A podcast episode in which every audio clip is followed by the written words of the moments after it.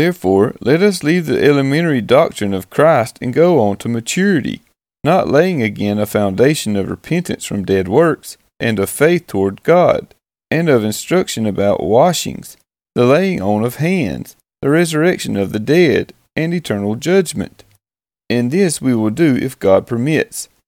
For it is impossible, in the case of those who have once been enlightened, who have tasted the heavenly gift, and have shared in the Holy Spirit, and have tasted the goodness of the Word of God and the powers of the age to come, and then have fallen away, to restore them again to repentance, since they are crucifying once again the Son of God to their own harm, and holding him up to contempt. For land that has drunk the rain that often falls on it, and produces a crop useful to those for whose sake it is cultivated, receives a blessing from God.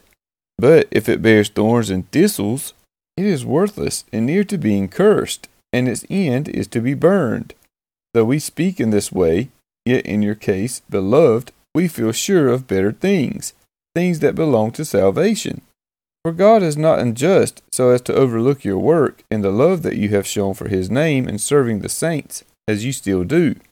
And we desire each one of you to show the same earnestness to have the full assurance of hope until the end, so that you may not be sluggish, but imitators of those who through faith and patience inherit the promises. For when God made a promise to Abraham, since he had no one greater by whom to swear, he swore by himself, saying, Surely I will bless you and multiply you.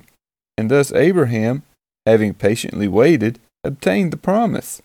For people swear by something greater than themselves, and in all their disputes an oath is final for confirmation.